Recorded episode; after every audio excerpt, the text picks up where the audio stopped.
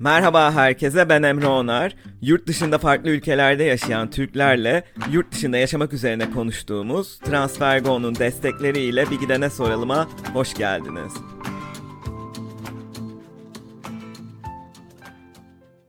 Transfergo uygun kur ve düşük gönderim ücretiyle çok hızlı hatta aynı gün içinde uluslararası para transferi yapabileceğiniz bir mobil uygulama.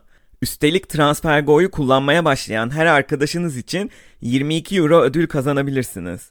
Bu bölümde Selanik'e gidiyoruz ve neredeyse 5 senedir Selanik'te yaşayan ve orada özellikle Türkler arasında son senelerde iyice popüler olan altın vize yani golden visa danışmanlığı ve emlakçılık yapan Aslan Sezer konuğum. Ee, Marmara Turizm İşletmeciliği bölümü mezunu Aslan Hanım 36 yaşında İstanbul'da plaza hayatını bırakarak çocuğu ile Selanik'e taşınıyor. Aslan Hanım ile Selanik ve Yunanistan'da hayatı ve tabii ki Yunanistan'da altın vizeyi ve ev alma konularını da konuşacağız. Kendisini ben bir süredir takip ediyorum. Ee, üçüncü sezonda Midilli'de yaşamayı konuştuğumuz e, Nazlı Hanım, Nazlı Lazari bana Aslan Hanım'la iletişime geçmemi söylemişti. Demişti ki Aslan Hanım çok fazla ilginç şey anlatabilir özellikle ev alma konusunda diye. Öyle yollarımız kesişti. Ağustos'tan beri de takipteyim. Gerçekten yani Selanik'te bu kadar e, sıcak bir emlak piyasası olduğunu görmek e, ve Türklerin ilgisini de duymak oldukça ilgi çekici geldi benim için. Hepsini konuşacağız. Merhaba Aslan, hoş geldin. Merhaba Emre, hoş bulduk. Evet, teşekkür ediyorum. İyi ki katıldın. Teşekkürler. Ben teşekkür ederim davet ettiğin için. Biraz evet vakit aldı bir araya gelmemiz. Ağustos'tan beri sonunda buluşabildik. Çok mutluyum. Teşekkür ediyorum. Ben teşekkür ederim. İyi ki zaman ayırdın. Ben ilk sorumla doğrudan başlamak istiyorum. Ee, neden Yunanistan? Oraya taşınma kararını nasıl verdin? Ee, neden Selanik'i seçtin? Neden Yunanistan? Ee, neden olmasın tabii ki. Ee, Yunanistan biliyorsun e, hepimizin hissettiği ve aynı ortak duyguyu paylaştığı üzere aslında çok benzer bir kültür. Ee, Türkler arasında her zaman buraya gelenler, burayı sevenlerin de e, aynı argümanı ve düşündüğü düşünceyi paylaştığına inanıyorum ve görüyorum. E, bu kültür benzerliği bizi birbirimize her zaman yakın tutuyor.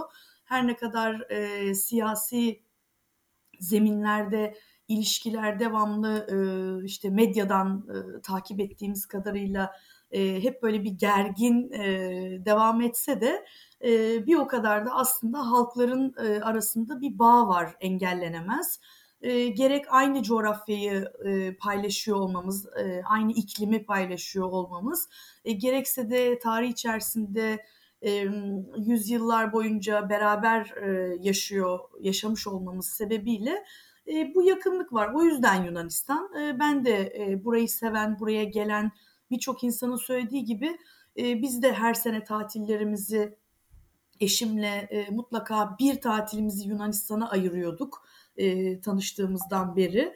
E, Yunanistan'ı seviyorduk. E, o yüzden e, Yunanistan böyle severek seçildi yani aslında benim kendi durduğum noktada e, bu şekilde başladı macera. Evet Yunanistan gerçekten özellikle İstanbul'da tabii pandemi öncesi dönemden biraz bahsetmiş oluyorum ama insanların hafta sonu için bile gittikleri bir nokta haline gelmişti. Dede Ağaç, Selanik hem arabayla gidilebiliyor sonuçta. Gerçekten dediğin gibi kültür çok yakın. Ya ben e, dini ve dili ayrı iki ya aynı millet aslında gibi hissediyorum bazen. Kesinlikle. Din ve dili saymazsan dediğin gibi e, aile içi ilişkili ilişkiler, yapılar, e, toplumsal davranışlar çok benziyor. İnsanların reaksiyonları çok benziyor. E, dola, yani bir Avrupa ülkesiyle kıyasladığında bir Türk'ün e, kültür şoku e, yaşamadan ülke değiştirebileceği e, bence belki de tek ülke diyebilirim Yunanistan için. Peki Yunanistan'da neden Selanik? Ya Atina'yı değerlendirmiş miydin? Ya da ne bileyim bir Yunan adasını değerlendirmiş miydin? Selanik e, neden? Ben evet adadan başlayayım. Ada hiç adacı değilimdir. Ee, yani e, ben şeyi seven bir insanım. Hmm, nasıl diyeyim böyle hani bir ayağım karada olsuncuyum ben. Öyle çok adada gideyim, ıssız adada yaşayayım falan hiç öyle bir yapım yok açıkçası Emre. Ada asla aklımdan geçmedi Yunanistan'ı düşünürken. E, çünkü adanın e, ulaşımı çok zor bana göre. Yunanistan'da adalar hep yazın feribot seferleri artıyor, kışın azalıyor. Dolayısıyla acil bir durum halinde karaya gidilmesi gereken bir durum halinde. Tabii ki uçaklar da var ama uçaklar da çok azalıyor yaz sezonu haricinde. O kısıtlama duygusu benim e, çok hoşlandığım bir şey değil. E, kısıtlanıyor olmak ulaşımda. O yüzden adacı değilim açıkçası. Adayı asla düşünmedim. Ada bana göre tatil yeridir. Nazlı duymasın. e, tabii o Türkiye'ye çok yakın onun bir avantajı var. E, ama e, Atina'yı tabii ki değerlendirirken düşündüm. E, ama neden seçmedim? İstanbul'dan sonra e, bir insanın hani Atina'ya gitmesi, bir metropolden çıkıp bir metropole gitmesi benim çok tercih edeceğim bir şey değildi. Tabii ki tercih edenler olabilir. Aynı metropol standartını devam ettirmek isteyenler olabilir. O ayrı bir argüman. Ama benim kendi argümanım ben artık bu hayatı istemiyorum. Yani trafik mesela çok yoran bir şey İstanbul'da hepimizi. Ee, İstanbullular bilir. Büyük şehirlerdekilerin hepsinin derdi aynı. Ee, biz Beşiktaş'ta oturuyorduk İstanbul'da. Hala orada evimizi, düzenimizi bozmadık. E, gidip geliyoruz. E, ama Balmumcu'ya ben gitmek için Beşiktaş'ta evimden çıktığımda 20 dakika sürüyorsa Yıldız'a çıkmam. E, 20 dakikada ben Selanik'in bir ucundan bir ucuna gidiyorum zaten. Keza Atina'da aynı yoğunlukta. İş için gidiyorum Atina'ya. E, 9 kilometre yolu navigasyon e, 40 dakika göstermişti. E, yani o beni e, çok hoşuma giden bir şey değil bu kadar e, hayatın içerisinde vaktini trafikte ayırmak. Tabii ki belli saat aralıkları var trafiğin Atina'da da yoğun olduğu. E, ama inan Selanik'te şöyle deniliyor 20 dakika sürüyor bir yere gitmen eğer trafik varsa. Ya da trafik yoksa 20 dakikada şehrin zaten bir ucundan öbür ucuna gidiyorsun burada. O bana çok büyük kolaylık, çok büyük e, hareket e, özgürlüğü getirdi. Büyük şehirden ben küçülmek istedim. O yüzden Selanik'i seçtim. Bir de küçülme derken aslında baktığın zaman Selanik'te bir büyük şehirde sahip olduğun bütün her şey yine var. Yani sosyal hayat, gece hayatı, güzel restoranlar, işte müzeler, sergiler bunların hepsi Selanik'te mevcut ama adada mevcut değil. Hiç adacı değilim tekrar söylüyorum. Ee, ama burada Selanik'te hepsi mevcut. Zaten e, Balkanların çok büyük bir liman kenti. Ticaret ve sosyal hayat o anlamda çok e, zengin. Öğrenci şehri, e, öğrenciler de burayı çok zengin tutuyorlar. Hem sosyal anlamda hem birçok anlamda, ticari anlamda da. E, bu yüzden küçük bir şehirde gibi konforlu bir yaşam sürerken büyük şehrinde bütün avantajlarını Selanik bence içinde barındırıyor. E, bir de tabii İstanbul'a ulaşım kolaylığı var yatsınamaz bir şekilde. E, nedir bu? Yani hem uçakla ulaşabiliyorsun Atina gibi e, ama karadan da e, Selanik'ten İstanbul'a ben 7 saatte gidebiliyorum. Atina'dan bu iki katına çıkıyor neredeyse. E, ve o kadar uzun bir yol yani 7 saat çok daha makul bir süre. Sabah yola çıkıp öğleden sonra e, İstanbul'da olmak büyük bir konfor. E, çünkü bizim kendi adıma söylüyorum hala bir ayağım İstanbul'da.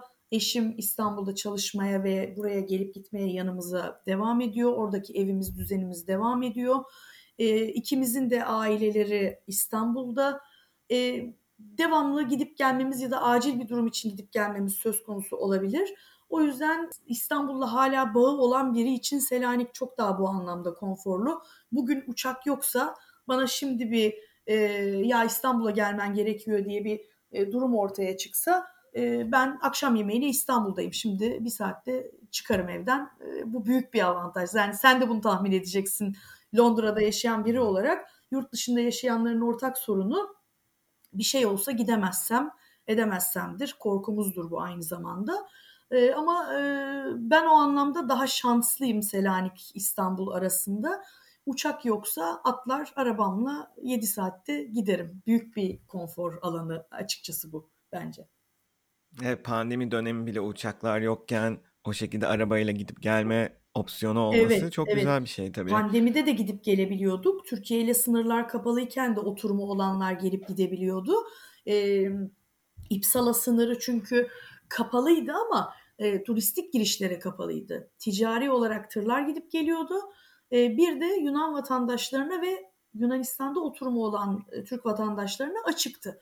Dolayısıyla biz pandemi boyunca gidip gelmeye aslında devam ettik. Türklerden buraya gelen olamadığı dönemlerde bu bizim için bir istisnaydı yani açıkçası avantajdı.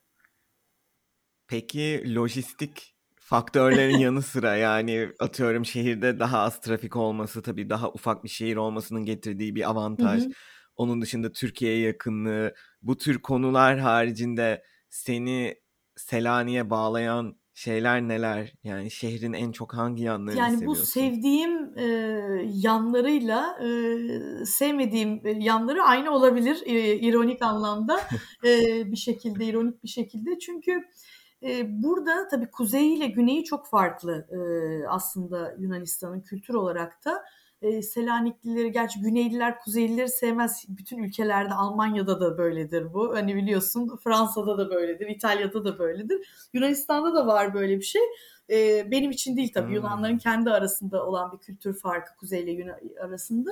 E, burada daha her şey e, tabii o metropol işte hayatının burada olmamasından kaynaklanıyor. E, burada bir laf var halara. Her şey halara burada e, iş yapacaksın e, bir yere yetişeceksin. Hadi ben diyorum yapalım şimdi bunu. Aa bir dakika Aslı yani halara yavaş sakin böyle bir mod var burada. E, bunu tabii seviyorum. Bu benim öğrenmem gereken benim hayatımda eksik olan bir şeydi aslında. Ben çünkü çok tez canlı bir insanım. Hayatımın diyorum bazen sınavı herhalde burada e, yaşamak belli bir yaştan sonra. Çünkü eksik olan bir kısmımı öğreniyorum ve tamamlıyorum e, o anlamda. E, ama çok da güzel olduğunu düşünüyorum. Yunanlardan öğrenecek çok şey var bence bu anlamda. E, yaşamayı çok güzel bilen bir e, millet. E, biz daha e, bazen kaçırıyoruz. Bakıyorum ben kendi adıma da kendimi eleştirerek söylüyorum bunu. Hani hep e, böyle bilmiyorum sen duydun mu ama buraya gelenlerle yaptığımız konuşmalarda benim çok duyduğum bir şeydir. İşte burada siestalar var mesela işte böyle e, iki buçukla beş buçuk arası şimdi böyle öğlen uyku saati var mesela. Adam kapatıyor dükkanı gidiyor. E, bizim hani Türkler olarak anlayamadığımız bir şey. E, İspanya'da da vardır hani. Ve yazın değil sadece yani İspanyolların mesela argümanı hava çok sıcak. Hani o saatte tam Güneştepe'deyken çalışılmaz, dinlenilmesi lazım. Hani kışın da yapılıyor Yunanistan'da siesta. Hani o yüzden der ki gelenlerle çok sık ya, ya çalışmıyorlar, çalışmayı sevmiyorlar Yunanlar. Belki de biz yanlış bakıyoruz olaya. Biz çok çalışıyoruz, hayatı kaçırıyoruz. Yunanlar hayatı güzel yaşıyorlar aslında. Yani çalışmayı sevmiyorlar diyemem ama hayatı güzel yaşıyorlar, hakkını veriyorlar. Bizim biraz onu öğrenmemiz gerekiyor onlardan diye düşünüyorum. Ama aynı zamanda evet, bunu, bu benim en sevmediğim şey de neden? İlk başta söylediğim gibi. E çünkü ben burada iş yapıyorum. E, o işin bir şekilde bitmesi gerekiyor ve yarına kalmasını istemiyorum. Aslında bugün bitirebileceğiz biz o işi bu arada. Çok e, kolay bir nokta. Ama işte orada diyor ki halara gerek yok. Yarın yaparız. Gel uzo içmeye gidelim. Gel yemeğe gidelim ya. Yemeğe gitmeyelim. Şunu bitirelim. Öyle gidelim yemeğimize. Kafamız rahat olsun. İş yapıyoruz. Yarın da yaparız dert etme. Yani bu hem güzel bir şey e, hem de ama bazen iş yaparken beni biraz zorlayan, e, sabrımı, sınırımı zorlayan, alışmaya çalıştığım bir şey. Böyle bir ironi barındırıyor kendi içerisinde burada yaşamak o anlamda. Onlarda var mı peki böyle bir algı? Yani Türkler işte daha çok bir de şimdi ev almak için de hani daha çok Türk'le haşır neşir oldukları Tabii. için e, bir fikirleri oluşuyordur Tabii diyorlar mı onlar da? Yani siz ne kadar şey acelecisiniz diyorlar. Yani çok benim en çok duyduğum şey yani beraber çalıştığım diğer profesyonellerden, iş arkadaşlarımdan Aslan Türk gibi olma. Türkiye diyorum. Türk'üm ben yani nasıl olacağım başka? Türk tabii ki. Türk gibi davranıyorum. Türk gibi çalışıyorum. Hani ama hemen bitsin. Mesela burada Cuma günü mesela bugün Cuma. Şu an dışarıda e, şahane bir hava var Emre. E, resmi daireler de 2'de kapanıyor bu arada. Yani içeride çalışmaya devam ediyorlar ama halka hizmet verme kısmı her gün 2'de, 2'ye kadar bankalar ve bütün resmi devlet daireleri 2'de kapatıyorlar. E, dolayısıyla resmi daireyle işi olan profesyoneller de mesela cuma günü 2'den sonra Yani çok zor insan çalıştırmak. Hele ki bu hava güzelse mesela hadi diyorum şu işi bitirelim pazartesiye kalmasın. Hani kafamda hafta içi yapılması gereken işler listesini biraz hafifletmek istiyorum. Adam diyor ki ben kapattım dükkanı tamam hadi gel diyor yemeğe gidelim ya boş ver. Bak hava çok güzel. Güneşe doğru şöyle yüzümüzü dönelim. Şimdi çık dışarı e, saat e, birden sonra restoranlar öğlen yemeğine servis vermeye başlıyorlar ki Yunanlılar üç gibi otururlar öğlen yemeğine. Herkes böyle fıstık gibi güneşe dönmüş yüzünü söylemiş e, işte şarabını uzosunu çipurosunu neyse keyfine bakıyor olur. Yani cuma günü ikiden sonra. Böyle bir hayat. Dolce Vita. Gerçekten öyle Akdeniz Sen yaşamı. de plaza e, insanısın. Benim de eski e, şeyim öyle buraya gelmeden önceki. Biliyorsun yani cuma akşamı işten çıkmadan önceki o telaşı düşünsene. Hani yani bitireyim akşam cuma akşamı arkadaşlarınla sözleşmişsin çıkacaksın ama orada bile dur şu maili de atayım da hani e, pazartesi sabahı müşteri yazmasın. İşte Aslı Hanım bunu gönderecektiniz göndermediniz ya da cumartesi e, tuhaf bir saatte yazıp da hafta sonu görme o maili aman hani çünkü cumartesi yazarsa daha çok keyfin kaçacak hani bunu göndermemiştiniz bana plaza e, şeyleri vardı. Hani yazayım kafamdan çıksın diye 6.30-7'de çıktığımı biliyorum ben. 8'de ya da çıkıp gittiğimi biliyorum. Yeter ki o işi bitireyim diye. Yani bu bir Yunan asla böyle değil. Yani bekleyeceksin diyor. Bekleyeceksin. Şu an ben şeyi bitirdim. Bugün çok çalıştım. Ben bunu çok duyuyorum burada. E, tabii ki ben arada e, bir danışmanlık hizmeti veriyorum. E, bunların hiçbirisini söyleyemiyorum aslında. Burada bak bu şey gibi oldu. E, arka mutfağı anlatıyorum şu anda. Ve diyorum ki bunu söyleyemezsin bir müşteriye. Bana söylüyorlar ama diyor ki Aslı ben bugün çok çalıştım. Senin işinden başka bir sürü iş de yaptım. Yani sonuçta tek müşterin sen, sen değilsin. Ve şu an bugün artık çok yoruldum. Daha fazla şey yapmak istemiyorum. Haftayı bitiriyorum, günü bitiriyorum. Yarın bakarız ya da cuma ise pazartesi bakarız diyor. Ben diyorum ki bunu bir Türkiye söyleyemezsin. Söyleyemezsin yani. Hani bizim öyle bir şeyimiz yok ki saat 2 der sana ya. 3 saat ya ne demek yapamıyorum yani. Yapsana işimi hani. Yok. Çok çalıştım, çok stresliyim. Bitti. Kapattım ve gidiyorum. Ben orada arada göğsümde yumuşatıp e, olayları toparlıyorum ama gerçekten bizim hizmet anlayışımızla onların hizmet anlayışı farklı. Bunu e, Yunanistan'la direkt iş yapanlar, işte ne bileyim ticaret yapanlar biliyorlar ve hep söylüyorlar bir şekilde ya da herhangi bir hizmet almak yani restoran haricinde tatile geldiği şeyden hariç bir hizmet almak istediğinde birebir karşı karşıya gelenler yaşıyorlar ve bana da söylüyorlar. Arıyor mesela ya sizden başka bir emlakçıya daha yazmıştık onun bir evini görelim istedik. Ya adam telefonunu açmıyor ya da telefonu açıyor geri arayacağım ben sizi randevuyu ayarlayıp dedi. İki gün oldu hala aramadı bizi. E, ya da biz onu arıyoruz işte ne bileyim bir randevuyu ayarlayacak ayarlayamadı. Yani böyle biraz bazen sorumluluk anlamında daha gevşek gelebiliyor bizim alışık olduğumuz sistemden. Bizde müşteri her zaman haklıdır ve sen müşterinin peşinden koşarsın.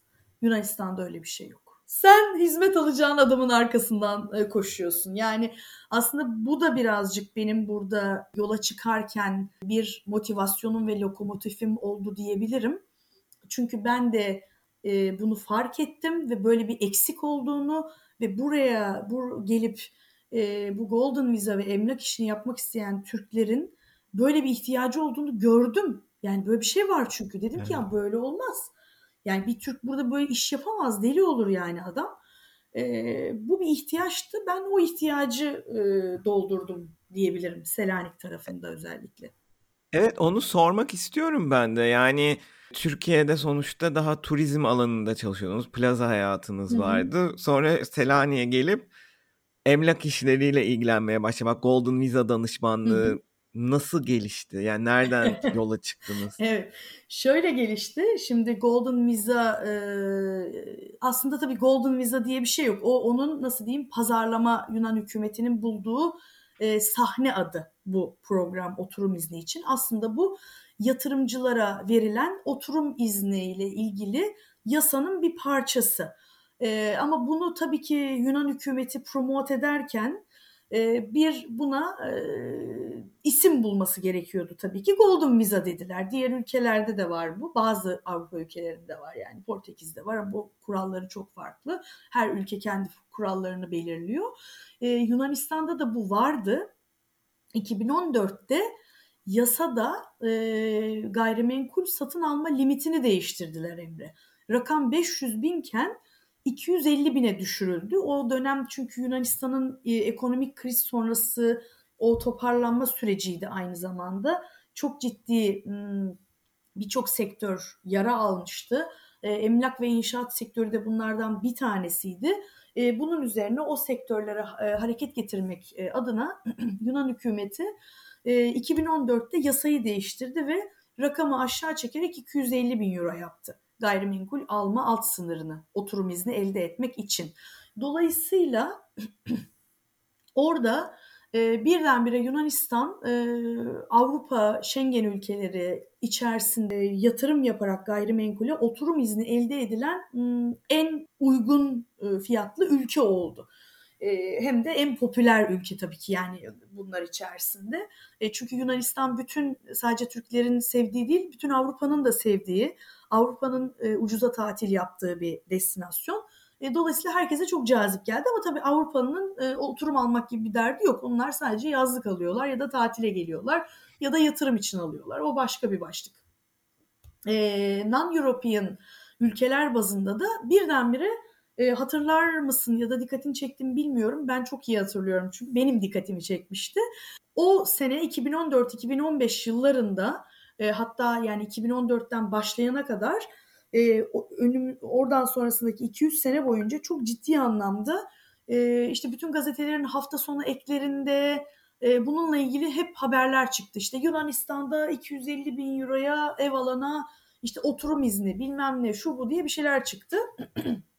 ben de o dönemde e, kızım dünyaya gelmişti. 2013 e, doğumlu e, kızım. E, 2013 Ocak doğumlu.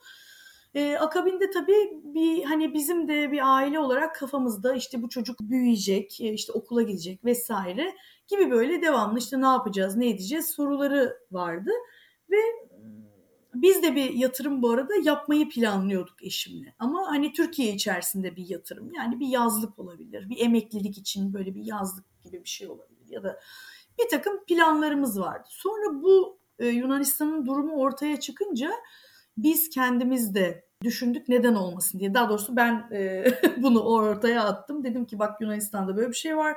Biz her sene Yunanistan'a gidiyoruz. Çok seviyoruz orayı. Çok keyif alıyoruz. E, niye bu yatırımı e, Türkiye'de yapalım? E, Avrupa'da yapmak e, çok daha mantıklı dedim. Eşim ilk başlarda biraz bu konuya mesafeli yaklaştı. İşte dilini bilmi, bilmiyoruz, nasıl yapacağız vesaire işlemler derken zaman içerisinde o da ikna oldu buna ve biz kendimiz de yatırım yaptık. Dolayısıyla aslında ben o süreçleri de kendi adıma bizzat yaşamış biriyim.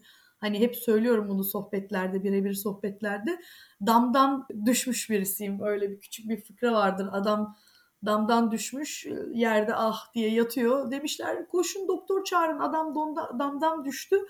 Ee, adam demiş ki yattığı yerden ahlayarak uhlayarak ya bana damdan düşen birini çağırın e, doktor çağırmayın beni o anlar demiş. Yani ben aslında burada danışanlara da e, damdan düşmüş biri olarak da empati kurabildiğim için e, öyle de bir noktadayım. Çünkü bütün endişelerini anlıyorum. Yurt dışında dilini bilmediğim bir ülkede yatırım yapmak e, nasıl ürkütücü olabiliyor, korkuları neler, endişeleri neler onları çok iyi biliyorum.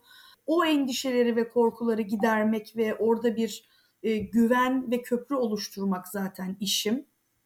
Ve bunu Türk mantığının alışık olduğu hızda ve stilde yapmak gibi bir iddiam var. Tabii ki Yunan şartları el verdiği sürece çünkü buradaki resmi daire sistemleri farklı anlattığım gibi az önce e, işlemler korona daha da zorlaştırdı bir takım noktalarda işimizi resmi dairelere öyle elimizi kolumuzu sallayarak girip oradaki işte tanıdığımız bilmem ne memuruna hadi Dimitricim yap şu işimizi gidelim derken eskiden şimdi e, randevuyla gidebiliyoruz. Çünkü içeri kısıtlı insan alınıyor sayı olarak falan filan gibi durumlar var ama o anlamda benim serüvenim de e, kendim de aslında bu yatırımı zaten yaparak o süreçlerden geçerek başladı.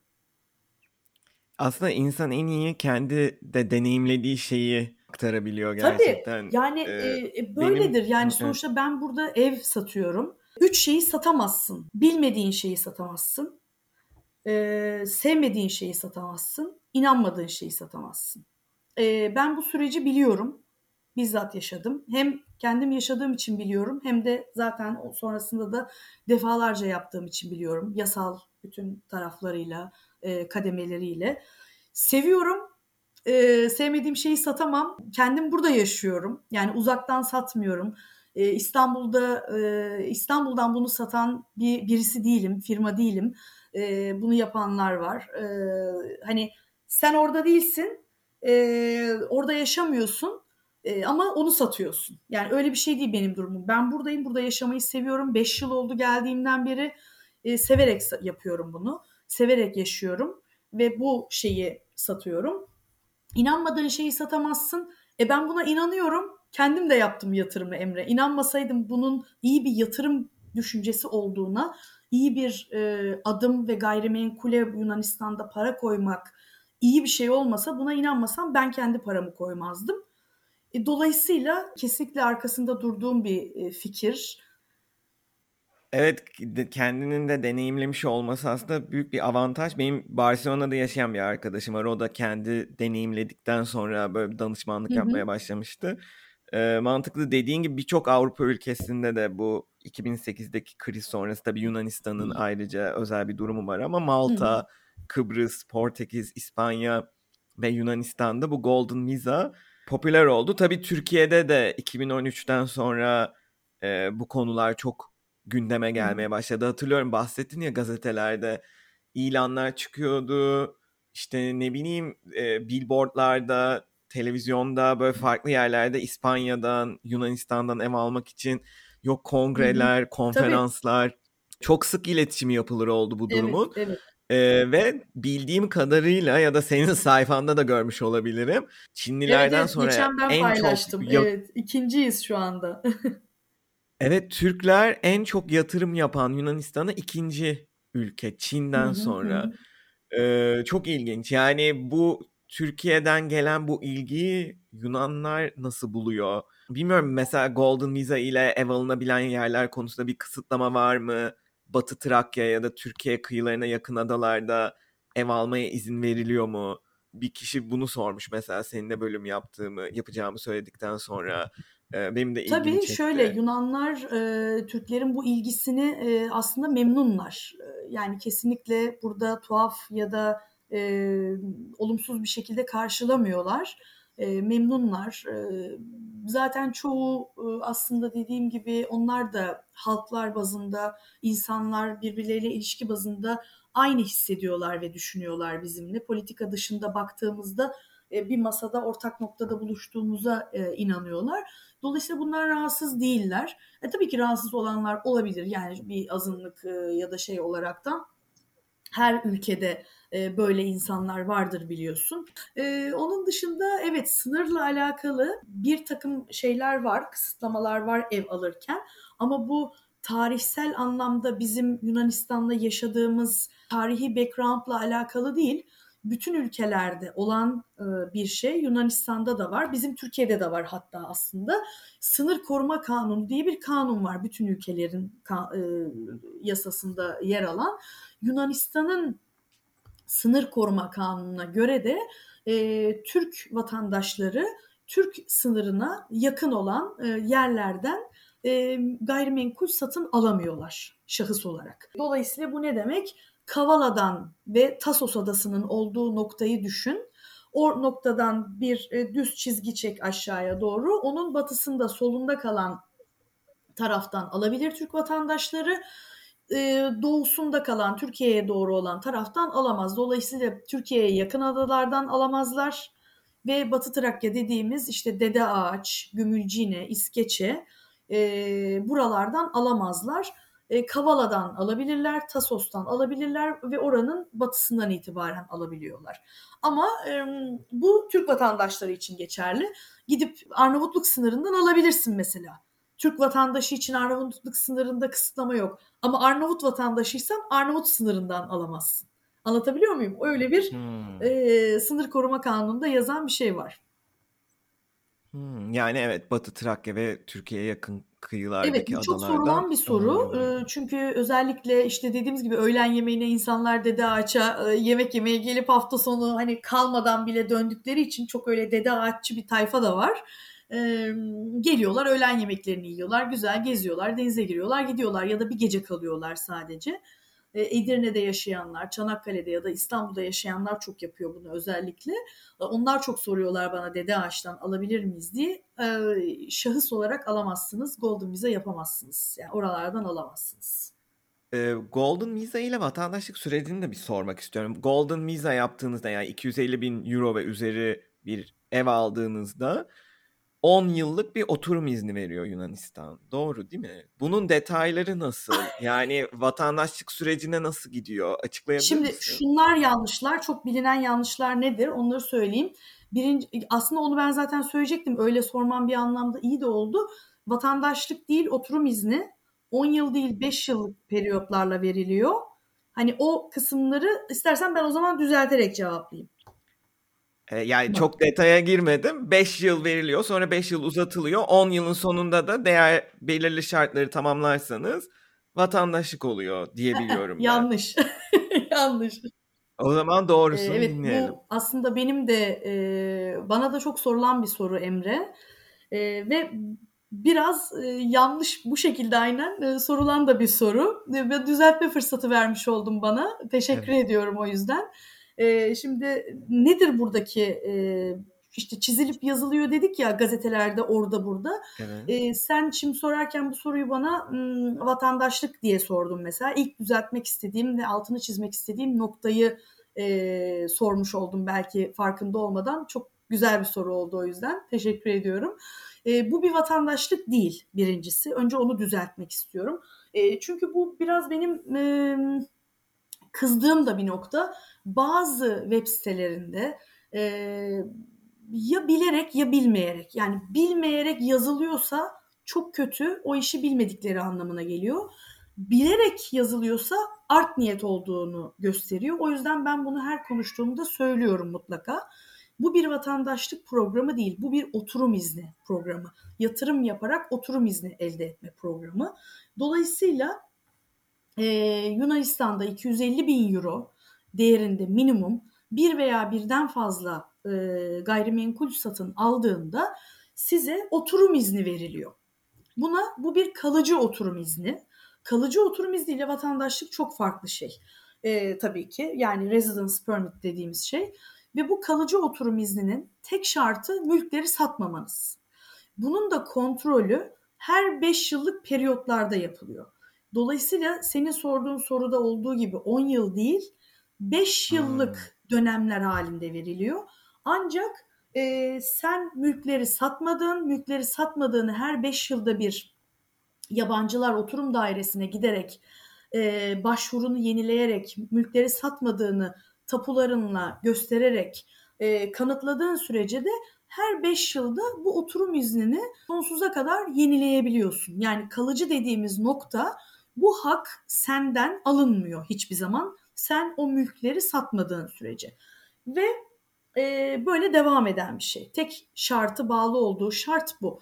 Yani yarın bir gün Yunan meclisinde bu yasayı ya yeter çok ev sattık biz yabancılara diye kaldırsalar bile e, bu yasa e, zamanında Golden Visa ile oturum izni alan hiç kimse bundan etkilenmiyor bu anlamda. Bunun kalıcılığının önemi burada da yine karşımıza çıkıyor.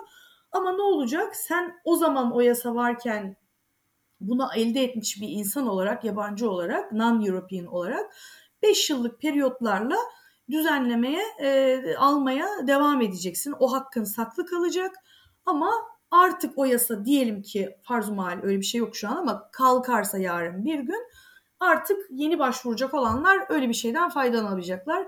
Eski olanların hakkı saklı kalacak. Yani vatandaşlık konusuna gelecek olursak vatandaşlık Yunanistan'da çok ayrı bir e, durum, farklı bir kanun. E, bu yatırım programının içerisinde, Golden Visa dediğimiz programın içerisinde vatandaşlığa giden yol kesinlikle burada yaşamaktan geçiyor. Diyor ki yasa, ilgili yasa, e, bu yatırımla ilgili yasa, gayrimenkul satın alarak burada oturum elde etmiş yatırımcı eğer 7 yıl üst üste Yunanistan'da yaşarsa bu 7 yıl içerisinde be her yılın minimum 185 gününü yani yarısından fazlasını yaşarsa 7 yıl üst üste o 7 yılın sonunda vatandaşlığa başvurmaya hak kazanıyor. Vatandaşlığı almıyor 7 yılın sonunda. Vatandaşlık başvurusu yapmaya hak kazanıyor. Yasa bunu söylüyor bize. E, dolayısıyla burada yaşama şartı var.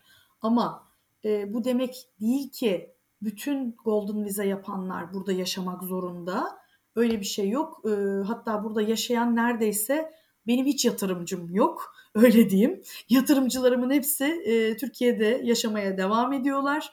E, kendi işlerine güçlerine devam ediyorlar. Çünkü e, yasa diyor ki yine bize e, burada yaşamak zorunda değilsin. Siz yatırımcısınız. Ülkenizde kazandığınız parayı bizim ülkemize getirin e, gayrimenkule yatırın. Paranız burada kalsın. Buraya ister gelin ister hiç gelmeyin. Gelme mecburiyeti yok bu yasa içerisinde. İsterseniz yıl içerisinde Yunanistan'ı hiç ziyaret etmeyin. Oturumunuz yine baki kalıyor. Evlerinizi isterseniz kiraya verebiliyorsunuz. Ya da kendiniz için boş tutabilirsiniz bir tatil evi vesaire olaraktan. Ee, yaşama şartı yok. Ama diyor ne zaman ki eğer ben vatandaşlığa giden yola girmek istiyorum, Yunanistan'da vatandaş da olmak istiyorum derseniz o zaman Yunan vatandaşlık yasası devreye giriyor. O yasa diyor ki sen bir Golden Visalı oturum sahibi olarak 7 yıl burada önce yaşayacaksın. O 7 yılın e, sonunda yaşadıktan sonra bir takım şartlara da sahipsen başvuracaksın. Biz de o şartlar çerçevesinde değerlendireceğiz senin başvurunu ve o zaman vatandaşlık konusunu e, ancak e, gündeme getireceğiz diyor. Nedir bu şartlar? E, B2 düzeyinde Yunanca bilmek, e, sözlü yazılı sınavlara giriyorsunuz. Yunan tarihi, Yunan coğrafyası, Yunan kültüründen. İşte marşını bileceksiniz. Türkiye'den de vatandaşlık alırken bunlar geçerli biliyorsun. İşte İstiklal Marşı'nı söylemen gerekiyor. Belli bir düzey biraz bir Türkçe konuşmak gibi. E, bilmiyorum yasa değişmediyse en azından birkaç sene yani birkaç sene önceye kadar öyleydi. Şimdi biraz daha kolaylaştırdılar bu 250 bin dolar hikayesi vesaire.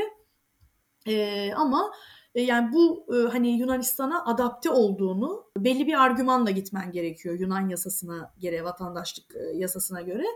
E, o argümanlarda diyeceksin ki ben burada 7 yıldır yaşıyorum. Yunan dilini öğrendim bu düzeyde. Yunan kültürünü, coğrafyasını, tarihini öğrendim. Bu sınavdaki sorulara cevap verebilirim. E, ve buraya da adapte oldum. E, vatandaş olmak istiyorum. Bu argümanla gittiğinde 7 yılın sonunda o şeylerden geçerek vatandaş olabilirsin. Bunun yolu açık. Ama ev aldın diye kimse burada vatandaşlık vermiyor. Yani çaba gerektiren bir vatandaşlık hikayesi var Yunanistan'ın. Bu çok önemli bir Yunanistan biraz daha korumacı anladığım kadarıyla vatandaşlık evet, konusunda. Evet vatandaş olmak çok kolay değil öyle çok hani çabanızı görmek istiyorlar öyle diyeyim. Yani imkansız değil ama ayrı bir süreci var bu e, satın almadan. Çünkü Yunanistan'ın argümanı şu e, sen diyor burada yaşamıyorsan niye vatandaş olmak istiyorsun? Bana bunu söyle Önce burada bir yaşa 7 yıl. Sonra da e, bana bunu e, ispatla. Yani argümanın nedir Yunan vatandaşı olmaktaki? Aslında bir yerde bence haklı gibi düşünüyorum ben. Türkler peki genelde ne tarz yatırımlar yapıyor? Ee, Türklerin yatırım yaptığı başlık tabii ki e, yani ikiye ayrılıyor. Ağırlıklı e, tabii ki Golden Visa ile oturum almak isteyenler çok fazla. Artı bir de Golden Visa rakamı e, yüksek geldiği için yani bir miktar dövizde yatırımı olup Yunanistan'dan mülk almak isteyip ama Golden Visa rakamına e, erişemeyeceği için daha e, altındaki rakamlarda kesinlikle buradan yer almak isteyip e, yatırım yapanlar da oluyor aslında Emre. E, bunlar da ne bileyim yani 100 bin euromuz var böyle bir şey alalım kiraya verelim e, euro bir kira gelirimiz olsun e, diye düşünenler olabiliyor. Ya da zaten zaten bunların çoğu kendi evi e, olup e, aslında bizim burada bir şeyimiz var zaten oturduğumuz evimiz düzenimiz var ama biz bir yatırım yapmak istiyoruz bunun için de Yunanistan'ı tercih ediyoruz. Gelip gitmesi gerektiğinde, icap ettiğinde daha kolay olur. Özellikle Selanik bazında. Ya da biz zaten gelip gidiyoruz Atina'ya. Orada arkadaşlarımız var, dostlarımız var, bir sosyal hayatımız var. İşte bir evimiz olsun, gidip geldikçe orada kalırız. Ee, ya da kiraya da verebiliriz. Fark etmez gidip geldikçe otelde kalmaya devam da edebiliriz. Ee, diye düşünen çok insan oluyor ağırlıklı. Yaşayanlar daha az e, ya da çocuklarını burada lisede okutmak için, buradaki international school'larda e, okutmak için e, gelenler var. Çünkü Türkiye'de duyduğum, bildiğim arkadaşlarımdan e, okul ücretleri de inanılmaz olmuş durumda. E, dolayısıyla ne kadar Türkiye'de iyi bir okula, e, geçen hafta mesela sömestr e, şeyiydi, Türkiye'de haftasıydı. E, Türkiye'de tatil olduğunda okullar e, benim çok yoğun oluyor. E, senle de geçen hafta konuşacaktık yine konuşamadık. E, yine bir ailem vardı mesela burada. E, buradaki Selanik'teki International School Pinewood'la gittik görüştük onlar için. E, neredeyse yani düzgün bir okula göndermek istediklerinde burada verecekleri ücretle aynı şeye denk geliyor. Türkiye'de yapacakları rakamlar. Çok ciddi anlamda ciddi paralar konuşuluyor Türkiye'de de. Ama burada şöyle bir avantajı mesela söyledi ailemiz konuşurlarken. Hani aynı para okey ve onlar zaten Golden Visa yaptılar bu arada. Oturumları çıktı, oturumları var. şimdi çocuk lise yaşına geliyor. Yani orada aynı parayı vereceğim tamam çok iyi bir okula göndereceğim. bunu zaten ben bütçemi buna göre hazırladım. E, ama çocuğun arkadaşları ve sosyal çevresiyle yine Türkçe konuşuyor olacak okulda ne kadar İngilizce eğitim görse de. Ama burada international eğitim e, okula gönderdiğimde e, çocuk ister istemez bütün sosyal hayatında İngilizceden e, kurgulayacak. Yani sadece dersleri İngilizce olmayacak. Sosyal hayatı da İngilizce üzerinden gerçekleşecek. E, dolayısıyla daha dedi, e, dediler bizim için mesela bu bir avantaj. E, ve daha uluslararası bir ortamda başka bir ülkede lise hayatına başlaması çocuk için e, dünya insanı olma anlamında e, farklı ona deneyim ve kapılar açması erken yaşta anlamında avantaj olacağını düşünüyorlar. Bu şekilde düşünen çok insan var. O yüzden e, mesela Golden Visa ile oturum alan e, yatırımcılarımdan çocukları küçük olup e, aynen bu argümanla e, iki tane ev alıp bir tane evi kendilerine ayırıp yarın bir gün çocuklar büyüdüğünde international school'a onları getiririz diye düşünüp bir evi kendileri için ya biz burada yaşarız gelirsek diye ayırıp e, diğer evi kiraya veren de e, çok fazla e, aile var bu an.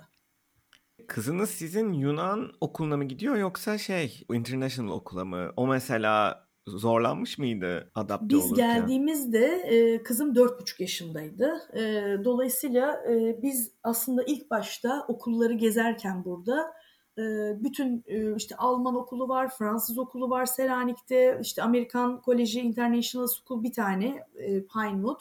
Ona gittik, Alman okuluna gittik, Fransız okuluna gittik.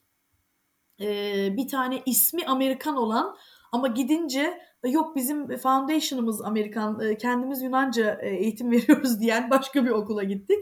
O okulun e, anaokulu müdüresi, tabii anaokuluna gidecekti. E, bize çok güzel bir e, şey söyledi, ufkumuzu açtı. Yani bir eğitimciden bunu e, duymak bizi çok mutlu etti ve onun üzerine biz Yunan okuluna göndermeye karar verdik. Aslında İngilizce eğitim bakarken. Dedi ki bize kadın, siz dedi buraya yani bir expat aile olarak e, işte ne bileyim bir yıllığına, iki yıllığına ya da üç yıllığına geçici görev gibi bir şeyle mi geliyorsunuz yoksa yaşamınızı burada devam mı ettireceksiniz sonsuza kadar? Yani öyle nedir planınız dedi. Ee, bizim de eşimle planımız bu arada yine benim hikayeme dönmüş oluyoruz burada da. Ee, aslında e, emeklilik e, bir çeşit bir emeklilik planıydı bir yerde. Yani burada yatırım yapacağız. burada bir evimiz de olacak e, hani ileride ne bileyim bir Ege kasabasına yerleşme hayalindense Yunan kasabasına ya da Yunanistan'daki evimize yerleşiriz hem de bir yatırım olur e, dövizle, değerli bir yatırım da olur aynı zamanda diye almıştık, düşünmüştük bunu. Sonra işte benim bu iş e, durumum da çıkınca dedik ki yok biz burada yaşamayı düşünüyoruz. Yani bu çocuğu burada yetiştireceğiz biz. Amacımız o. E, o zaman dedi siz zaten yabancı bir aile olarak e, burada hani zorlanacaksınız ama bu çocuğu burada yetiştirecekseniz, bu çocuk burada e, büyüyecekse buna yapacağınız en büyük iyilik Yunan dilini öğrenmesi olur dedi. Çünkü insan sosyal bir varlıktır ve insan dille adapte olur, dille sosyalleşir. Dedik ki çok doğru. Ne kadar güzel bir nokta ve kendini aidiyet duygusu da aslında dille ortaya çıkıyor. Yani dilini bilmediğiniz bir yere kendinize ait hissedemiyorsunuz insan olarak. İnsan psikolojisinde var bu. Ee, onun üzerine biz eşimle düşündük taşındık. Dedik ki o zaman biz bir e, Yunan okuluna gönderelim. Yaş olarak da çünkü erken 4,5 yaş çok kolay öğrenilen bir yani Yunancayı tabii ki her dili her yaşta öğrenebilirsiniz ama ne kadar küçükse çocuk çok daha kolay ve doğal öğreniyor. Daha okuma yazma bilmediği için okuyarak ve yazarak değil aynı bir bebeğin öğrenmesi gibi dili duyarak sadece kulaktan öğreniyor. Bebek nasıl öğreniyorsa konuşmayı 4,5 e, yaşındaki ya da 5 yaşın 6 yaşın altındaki bir çocuk da öyle öğreniyor. Biz dedik ki o zaman tam zamanı ve e, Yunanca e, okul Yunan okullar arasında bir araştırma yaptık ve e, çocuğu e, en işte burada referansını aldığımız e, bir e, Yunan özel okuluna yazdırdık pre-kindergarten'a. Pre-kindergarten ve kindergarten olmak üzere iki sene anaokulunda e, kendi yaşıtı bir Yunan çocuk gibi e, Yunancayı öğrendi. E, ve şu anda 3. sınıfta, ilkokul 3. sınıfta 5. senesi okulda. Aynı okulun e, ilkokuluna devam ediyor. E, dersleri de gayet başarılı. Tabii ki ilk e, aylarımız çok zordu o adaptasyon açısından. E, ama güzel şeyler e, kan, ter ve gözyaşı olmadan olmuyor Emre biliyorsun ki. e, ama biz çok iyi bir şey yaptığımızı düşünüyoruz. E, çok o anlamda doğru bir karar verdiğimizi hem çocuğumuza nadir bir dili ana dili seviyesinde e, konuşma, yazma ve anlama imkanı sunmuş olduk. E, bu ileride onun meslek hayatına da eminim olumlu anlamda yansıyacaktır diye düşünüyoruz. Şu anda e, yani Yunanca ve İngilizce e, kızımın dilleri, e, İngilizceyi de alıyorlar. Yani İngilizcesi e, gayet iyi durumda. E, yani iki ana dili olacak aslında çocuğun. O yüzden ben be, benimle görüşme yapan danışan ailelerime de eğer küçük çocukları varsa ve burada yaşamayı düşünüyorlarsa mutlaka özellikle belli bir yaşın altındakilere e, bunu öneriyorum. Kendi hikayemi anlatıyorum. E, küçük çocuklara Yunanca konuşurlarsa çok fark ediyor sosyal hayatları. E, burada kendilerini çok daha iyi ifade ediyorlar. Özgüvenleri oluyor. Kendini asla bir yabancı gibi hissetmiyor. Yunanca bir şey söylendiğinde Yunanca cevap veriyor. Yani telaffuzu falan e, ayırt edemezsiniz mesela bana söylenilen e, feedback kesinlikle e, bir e, tam bir Selanikli gibi konuşuyor yani. evet, Aa. evet. Yani iki iki ana dili olacak işin sonunda iki ana dili olacak. Çünkü 8 saat her gün okulda Yunanca görüyor. Yunanca eğitim alıyor. Yunan müfredatını takip ediyor. İki ana dili olacak hayatında. Biri Türkçe, biri Yunanca. E, İngilizce yabancı dili e, ve de artı bir yabancı dile daha başlıyorlar dördüncü sınıftan, ilk, ilkokul dörtten itibaren. Yani 6 artı 3 buradaki ilkokul, ortaokul sistemi. 6 artı 3'ü bitirdiğinde iki yabancı dili, biri İngilizce, biri diğer bir dil. İki tane de ana dili olacak. Mesela kızımın o yüzden e, yaşı küçük çocuğu olan ailelere çok ciddi anlamda tavsiye ediyorum bunu ben. Türk bir öğrenci olarak tabii Yunan perspektifiyle kurtul bizim Kurtuluş Savaşı'nı öğrenmesi falan enteresan bir deneyim olacaktır tabii. O noktalarda belki senin de devreye e, oralarda girip... kanter evet. ve gözyaşı kısmına dahil Emre öyle söyleyeyim. Tabii ki her evet. ülke kendi tarihini kendi bakış açısıyla yazıyor. Herkesin kahramanlığı kendine. E, çünkü onların e, Osmanlı'dan ayrılma e, kısmı kurtuluş ve özgürlüklerini tekrar elde etme e, şeyi olarak geçiyor tarihlerinde haklı olarak. E, bizimkisi çok farklı.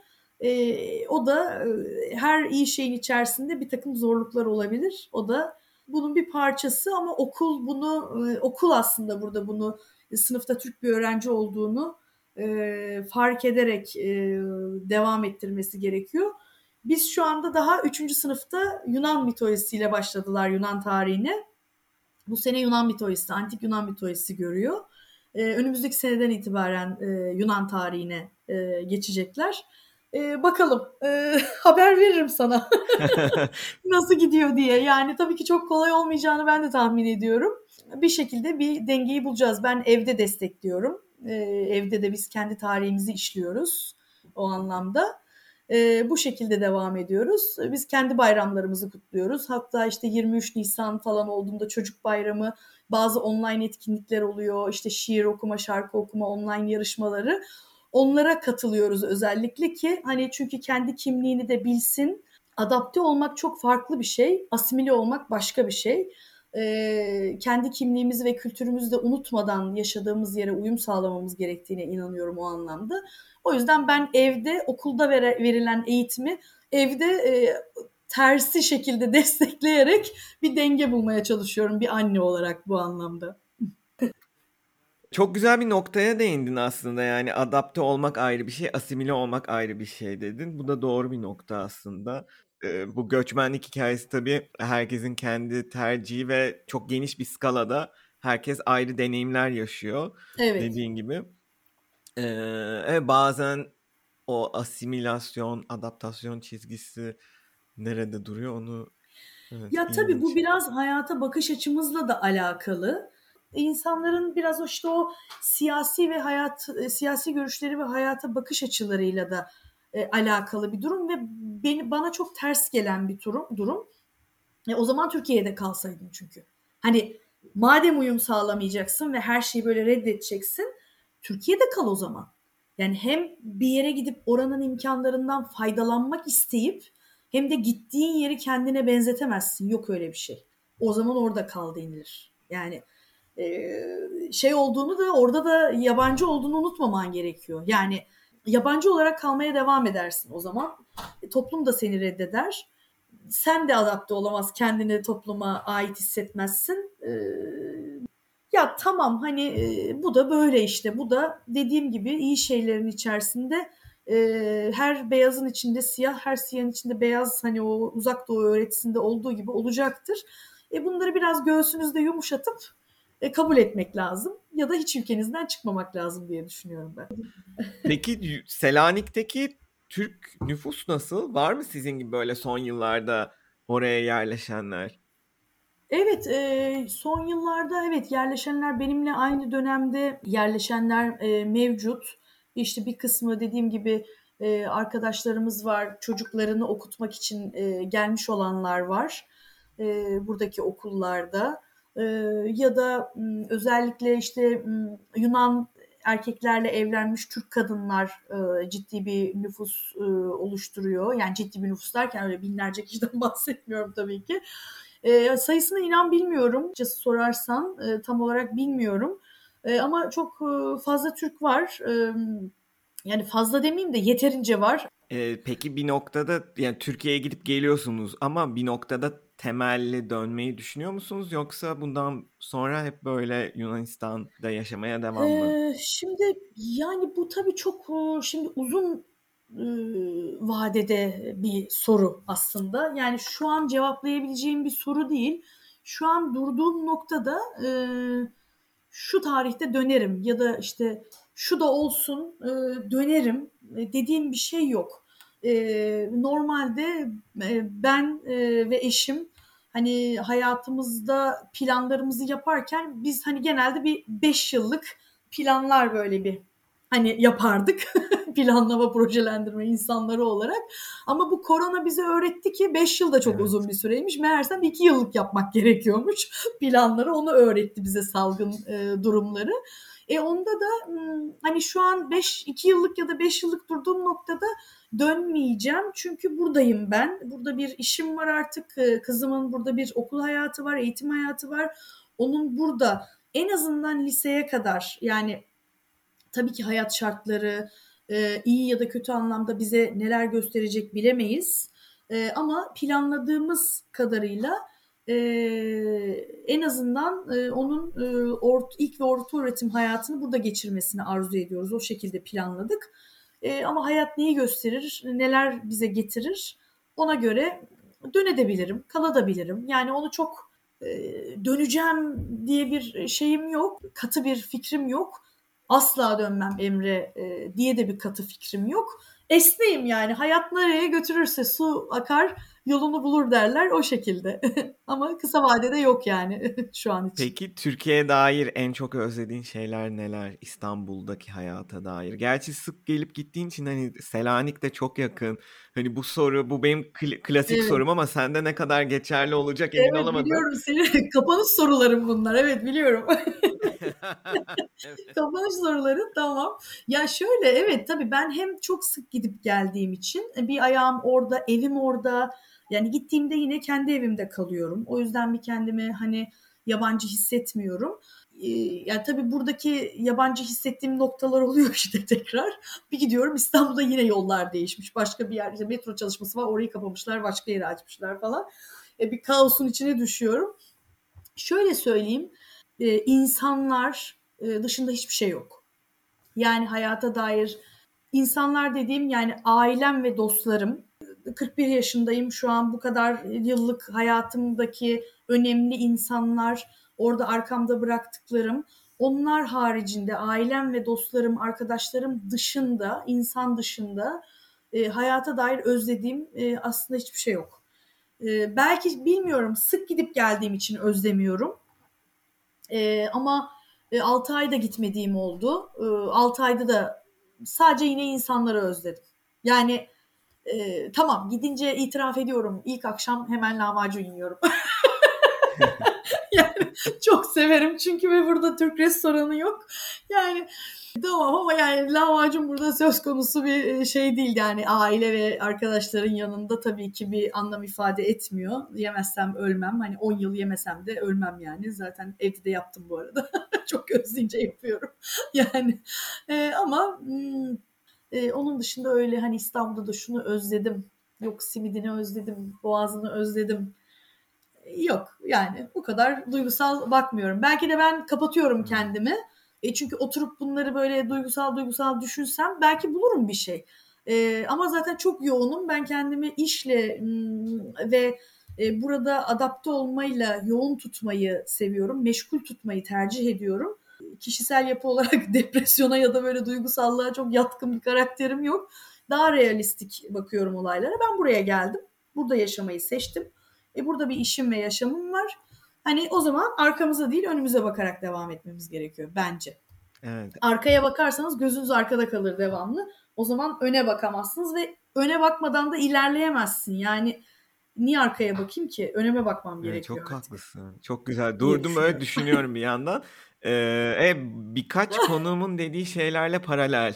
Özlem çekmediğini söyleyen Hı. diğer konuklarım da hep Türkiye'den çıktıkları noktada o şalteri kapadıklarını söylüyorlardı. Ha evet şalter karakterle alakalı belki de ya da hayata bakış açısıyla evet. alakalı bir şey olduğunu düşünüyorum bunu. Değil mi? Öyle bir düşünme oturup özledim mi diye düşünmeye vaktin kalmıyor yani. yani ondan da olabilir doğru. O yüzden e, işleyen demir ışıldar demişler. Çalışırsak e, bir şeylere e, kendimizi burada buradaki şeyler üzerine meşgul tutarsak öyle e, depresif alanlara da e, girmeye vaktimiz olmayacaktır. Hem de daha keyif alarak bulunduğumuz noktadan yaşayacağız diye düşünüyorum. Ya illa depresif olması gerekmiyor tabii. Ben şey gibi de sor Ya da duygusal. Evet, hani ben hep duygusal şeyleri bak depresif diye tanımlıyorum. Bunu fark ettim şu anda. Evet, Çok e, farkındalık yaratan bir podcast. Ben de bir yandan evet.